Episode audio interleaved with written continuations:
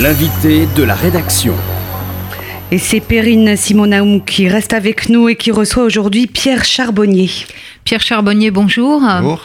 En grand journaliste qu'il est, Philippe Val m'a fourni ma transition puisque euh, euh, dans l'éloge de la vie qu'il vient de nous faire, il expliquait qu'il fallait aller contre les pensées apocalyptiques. Et je dirais que c'est ce que vous faites dans un livre important qui paraît ces jours-ci. Vous êtes euh, philosophe, vous êtes chargé de recherche au CNRS, vous enseignez à l'école des hautes études en sciences sociales et vous publiez aux éditions La Découverte un livre euh, intitulé Abondance et liberté et sous-titré Une histoire environnementale des idées politiques. L'une des idées principales de votre livre, et je le redis, je pense que c'est un livre aujourd'hui très important, je vais aller directement à l'essentiel, est que euh, nos idées, les catégories à partir desquelles euh, nous comprenons le monde, prennent en réalité appui sur le monde matériel. Ce qui explique, dites-vous par ailleurs, que nos idées soient aujourd'hui dépassées en raison de l'importance et de la vitesse de la transition écologique, du bouleversement de ce monde matériel dans lequel nous vivons. Comment est-ce qu'on peut expliquer cela? Oui, effectivement, vous résumez très bien une des thèses principales du livre. Euh, une des choses qui m'a frappé et que je le rappelle dans l'introduction, c'est qu'effectivement, les, une des conséquences de ce qu'on appelle parfois euh, l'anthropocène, c'est que les coordonnées matérielles à l'intérieur desquelles nous vivons en sont venues à évoluer plus vite que nos coordonnées euh, catégorielles ou idéologiques. C'est-à-dire que par exemple, euh, les notions de propriété privée exclusive, notions de souveraineté territoriale, euh, mais aussi celles de, régulation du marché, des choses comme ça, euh, ben, sont des notions qui ont plusieurs siècles, qui se sont euh, en fait qui sont devenues organiques de notre manière d'envisager la chose politique.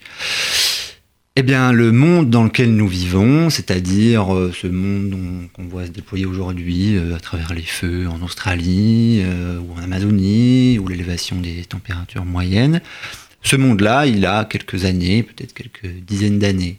C'est-à-dire, euh, ce n'est plus du tout le même que celui qui a vu euh, la naissance de cet appareil catégoriel. Et donc je pense que comme les catégories, ce sont des objets qui nous permettent d'avoir prise sur notre coexistence, sur notre avenir, eh bien quand elles sont à ce point-là décorrélées euh, du monde, probablement qu'il faut en changer. Alors, un autre point euh, du livre tient à cette mise en évidence, me semble-t-il, que euh, des ravages auxquels aurait conduit la toute-puissance du discours économique.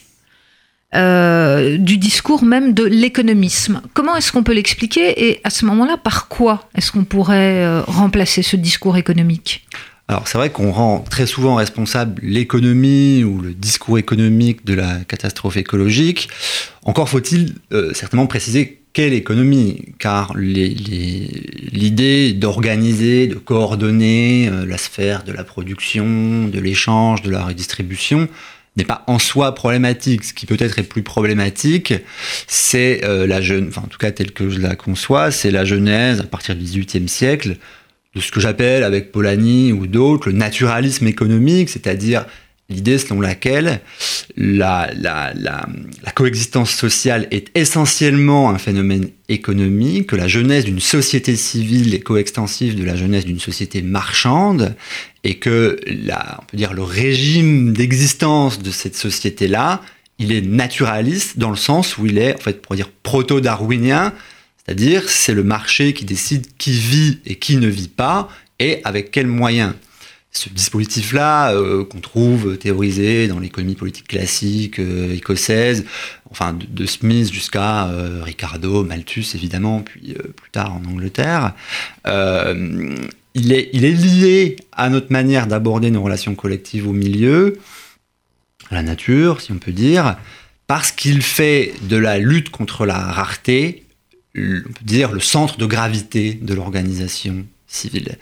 Et cette obsession pour la rareté celle qui a servi de légitimation principale pour la conquête de la croissance, qui, à bien des égards, nous met dans la situation dans laquelle on se trouve aujourd'hui. Alors je disais, Pierre Charbonnier, que euh, c'est à mon sens un livre important, que euh, cet ouvrage Abondance et Liberté que vous publiez aux éditions La Découverte. Et euh, je voudrais en venir à la partie donc essentielle du livre, qui est celle des propositions que vous faites et du rôle que peut jouer aujourd'hui le philosophe justement pour lutter contre ce décalage que vous constatez entre la réalité matérielle et les catégories intellectuelles et politiques dont nous disposons. Euh, comment est-ce qu'on peut, quelles sont les propositions intellectuelles que vous avancez pour nous permettre finalement de reprendre pied dans euh, ce monde qui se transforme sans arrêt sous nos yeux? Alors, une, partie des proposition, si on peut dire, que je fais euh, tient à ce que je viens de vous dire tout à l'heure, c'est-à-dire bon, une, critique de, l'économie politique, disons euh, naturaliste. Euh, ok, et ça, je suis loin d'être le seul à le faire. une autre partie qui probablement me sont, enfin, mais un petit peu plus, un peu plus propre, c'est une, une, révision, une critique en fait de la conception que le mouvement social s'est fait depuis le 19e siècle de ce qu'est le sujet politique critique. Euh, dans sa version standard, industrialiste, le sujet collectif critique, parfois appelé euh, prolétariat, classe ouvrière, c'est celui qui est, qui de par sa position dans les activités productives, et on peut, comme dit, euh, disait Hegel puis Marx, le négatif de l'histoire, hein, celui qui, parce qu'il, il est celui auquel sont infligés les principaux torts de la dynamique de modernisation, euh, va être amené à la, à renverser. Aujourd'hui, le fait que le grand choc matériel auquel nous sommes exposés est, en plus du choc industriel, du choc économique, le choc écologique, le choc de l'anthropocène, si on peut dire, change la donne, parce qu'il met d'autres collectifs que, euh, euh, disons, les, groupes économiquement subalternes en situation de rentrer dans le sujet collectif critique. Euh, il y a des tensions générationnelles, des tensions géographiques, c'est-à-dire on n'entre pas dans ce collectif critique seulement en fonction de sa position économique, mais aussi de l'endroit où on habite, ça peut changer un petit peu la donne, et puis aussi en fonction du type d'attitude à l'égard de la science qu'on a, l'organisation des savoirs, l'accès aux savoirs euh, écologiques, enfin disons, euh, oui, écologique au sens très large, est aussi euh, important, ce qui donne par contre coup une importance euh, cardinale en fait au, problème éducatif. donc vous voyez, on peut dire la, morphologie sociale du, on pourrait dire du peuple amené à se lever et à, et à, réaliser qu'il est le sujet collectif du correctif donc social écologique c'est quelque chose qui, à mon avis, n'a pas tellement été euh, identifié. Euh, euh, en principe, ça devrait être la sociologie de le faire, et, le, fait en partie, mais je pense que c'est important aussi pour la philosophie, parce que on a tellement été habitué à raisonner à partir des, catégories industrialistes, y compris pour les gens qui ne sont pas marxistes hein, d'ailleurs, que cette révision, à mon sens, est importante. Alors, c'est là où euh, je, voudrais en venir à euh, une critique que je, formule sur euh, votre position et, vous demander d'y répondre. C'est-à-dire que, d'une certaine façon, vous nous expliquez que nos catégories intellectuelles sont dépassées, mais je dirais que d'un autre côté, et on le voit un peu là, même si c'est effectivement plus subtil dans votre idée du peuple ou dans votre recours à cette notion de peuple, il me semble que vous vous situez encore dans un clivage que pour ma part je trouve alors euh, tout à fait dépassé, qui est celui, euh, le clivage droite-gauche. C'est-à-dire que euh, il y a tout un passage du livre où vous montrez que euh, interviennent maintenant ce que vous appelez des contre-mouvements euh, dans les, prises d'opposition et les orientations politiques, mais que à l'ampleur, au succès de ces contre-mouvements répondent par ailleurs la radicalisation d'élites économiques dont vous dites qu'elles sont déterminées à tenir le cap de la croissance et donc de l'exploitation. Est-ce que c'est pas une manière aussi de masquer, je vais le dire très brutalement, euh, la faillite euh, d'une certaine gauche socialiste qui a été finalement incapable, euh, on le voit bien aujourd'hui, de proposer un nouveau modèle politique, car elle-même d'ailleurs demeure enquistée dans le modèle productiviste, marxiste du 19e siècle.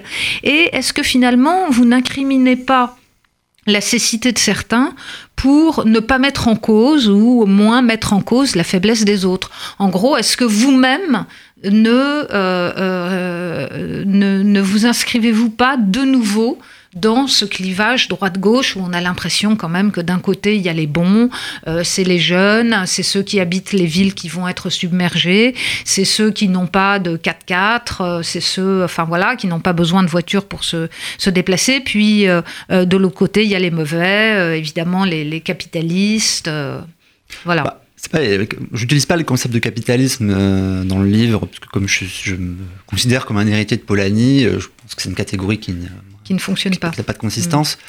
Euh, alors, ce qui est compliqué dans votre question, c'est que se recouvrent deux débats. En fait, un débat euh, vraiment euh, philosophique sur les, la nature des, des, mouvements sociaux, puis un débat en fait stratégique, de, vraiment de politique au sens le plus ordinaire du terme. Moi, ma position en termes théoriques, elle est totalement indifférente au clivage entre le gauche et la droite. Ce qui m'intéresse, encore une fois, en raison de mon lien avec Polanyi et son héritage, c'est ce que, vous avez appelé le contre-mouvement, c'est-à-dire le moment où un, collectif identifie des pathologies qu'il traverse et entreprend de répondre à ces pathologies en, se mettant en forme à travers des catégories juridiques, à travers des, moyens d'action, parfois totalement triviaux, comme une grève par exemple, un blocage. Euh, et je pense qu'aujourd'hui, le processus historique montre que euh, le, ce collectif change, la nature des, des torts qui le traversent change aussi, et que probablement là, on assiste à une évolution de la conscience historique qui, euh, enfin, je, l'espère et je l'accompagne euh, autant que possible, euh, cette, transformation de la conscience historique va changer la donne de ce qu'habituellement on appelle le clivage gauche-droite. Donc, vous voyez, mon livre est, est tout autant une critique de l'héritage socialiste qu'une volonté de le réactiver.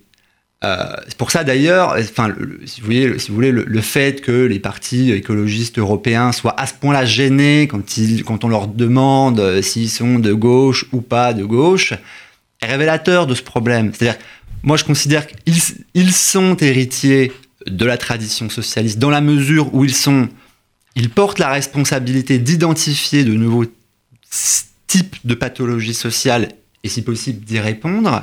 Par contre, je pense qu'il y a une, discontinuité historique à l'égard de la tradition socialiste, dans la mesure où précisément le socle productif, euh, euh, euh, la vocation historique du prolétariat, toutes ces choses-là sont largement en porte-à-faux par rapport à la nature des problèmes qui traversent les sociétés contemporaines.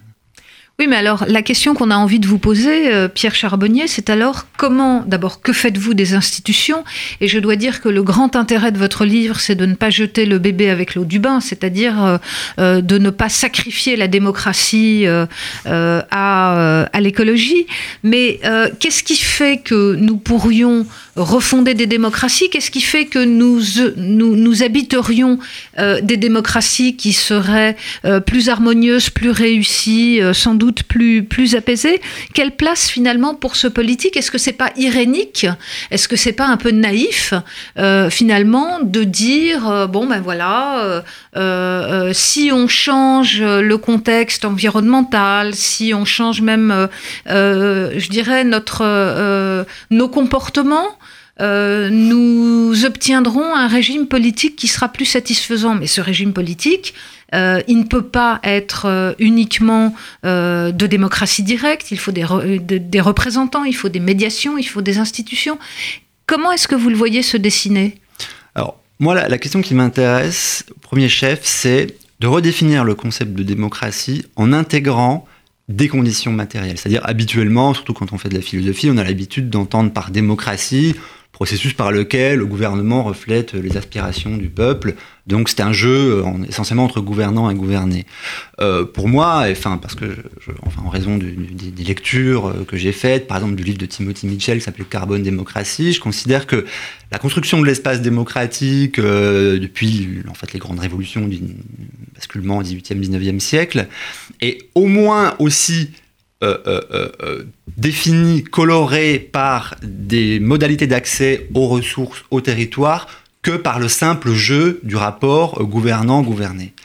Donc, une fois qu'on a dit que, par exemple, les démocraties libérales qui ont émergé après la Seconde Guerre mondiale sont codéfinies par la grande accélération matérielle, c'est-à-dire les sociétés de croissance, par les dispositifs de protection sociale, enfin du welfare state, de l'état social, sécurité, etc., euh, et que tout ça est coextensif à la façon dont les gens se représentent euh, les missions euh, de l'État, je pense que une fois que tout ça est posé, on est à même de comprendre que, par exemple, la transition écologique, la réinvention d'un modèle agricole, la révision des cadres des politiques internationales, notamment dans la mesure où elles sont totalement contraintes par des jeux de transfert énergétique entre les grands acteurs que sont les États-Unis, la Chine, la Russie. Une fois qu'on a qu'on a posé le problème dans ces termes-là, on est bien obligé d'en conclure que, que réinventer un, modèle d'articulation soutenable, vivable avec des milieux, va de pair avec une réinvention des structures démocratiques. Ça passe par une remise en forme du droit, ça passe par une remise en forme vraiment morphologique de qui habite où, qui se déplace comment, qui mange quoi. C'est ça en fait l'impératif démocratique et c'est pour ça qu'il est indissociable de l'impératif écologique ou climatique. C'est pour ça qu'à mon sens, il n'y a pas de, dissociation fondamentale ou de, enfin, il n'y a pas de conflit fondamental entre euh, euh, euh, la réponse aux impératifs climatiques et la, le fait de maintenir l'impératif démocratique. Voyez? Voilà. En tout cas, c'est comme ça qu'en en, modifiant les termes du débat, j'essaye d'éviter la question perpétuelle est-ce que pour répondre aux problèmes climatiques, on ne va pas être obligé d'en rabattre sur, sur les structures démocratiques? Je ne pense pas du tout. Mais est-ce que ça n'est pas euh, non plus, Pierre Charbonnier, faire euh, un pari sur la nature des individus? Non, moi, vous savez, j'ai tellement été marqué intellectuellement par euh, les constructivismes sociologiques et anthropologiques que la nature de l'individu, J'y crois pas tellement. enfin, les passions. Euh, bah justement, quand on, voit, quand on voit à quel point, quand on voit à quel point, euh, disons, euh, l'anthropologie libérale du XVIIIe siècle, celle, que décrivait Pampirchman dans Les passions et les intérêts, en fait, a été inventée, instrumentalisée pour légitimer les, les, les, forces du marché. Je me dis qu'au fond, les, individus quand ils sont insérés dans des structures euh, matérielles, les infrastructures précisément de transport, d'alimentation, mais aussi des institutions qui canalisent leurs idéaux sociaux, au fond, les individus changent beaucoup plus qu'on ne le pense souvent. Euh, le caractère absolu des besoins, par exemple, est quelque chose euh, qui est assez intangible, à mon avis. Alors, je voudrais finir par une dernière question. Évidemment, vous m'y, amenez. Finalement, euh, quel est le rôle euh, d'un philosophe euh, pour la refondation de ce qu'on pourrait appeler une écologie politique intelligente? Bah, la première chose, c'est pour un philosophe, c'est d'être critique à l'égard de sa propre discipline, parce qu'à bien des égards, pratiquer la être, disons, étudier la philosophie, puis la pratiquer, l'enseigner, en général, ça veut dire euh, oblitérer les, conditions matérielles et écologiques dans lesquelles euh, les grands systèmes de pensée se sont construits. je pense d'abord aujourd'hui être philosophe, c'est bon, mais ça a souvent été le cas, c'est critique de la philosophie. Puis le second aspect, donc, donc lire les sciences sociales, lire l'économie, lire l'histoire, la sociologie. Euh, de la même manière, si vous voulez, que les philosophes classiques euh, passaient leur temps à lire de la physique euh, et de la chimie plutôt que de la philosophie. et puis peut-être l'autre aspect aussi, c'est justement d'être plus attentif aux, modifications fines des, des, rapports sociaux, de la conflictualité sociale, qui donne quand même l'essentiel de son grain à moudre au travail conceptuel. Est-ce que vous pensez que l'écologie va sauver le monde? Non, parce que l'écologie, en fait, ça ne veut rien dire. Moi, je pense que le, vocabulaire de l'écologisme, de l'environnementalisme, date encore d'une époque à l'intérieur de laquelle on, pourrait, pouvait considérer qu'il y avait euh, les problèmes sociaux, les problèmes politiques, et puis une sous-partie d'entre eux qui étaient des problèmes écologiques. Cette période, elle est terminée. Si on suit le fil de l'actualité, on voit qu'en fait, il est absolument impossible de faire la différence entre une actualité environnementale et une actualité qui n'est pas environnementale. Euh, la guerre en Iran et les feux en Australie sont autant liés aux questions euh, écologiques ou environnementales l'un que l'autre. Donc en fait, la catégorie, au sens politique, hein, n'a plus aucun sens. Ce qui compte, c'est avec quelle radicalité on essaie de concevoir les problèmes politiques. Bien, bah, je vous remercie beaucoup. Donc, je renvoie nos auditeurs à votre ouvrage euh, Abondance et liberté, qui paraît aux éditions de la Découverte. Merci beaucoup, Pierre Charbonnier. Merci à vous.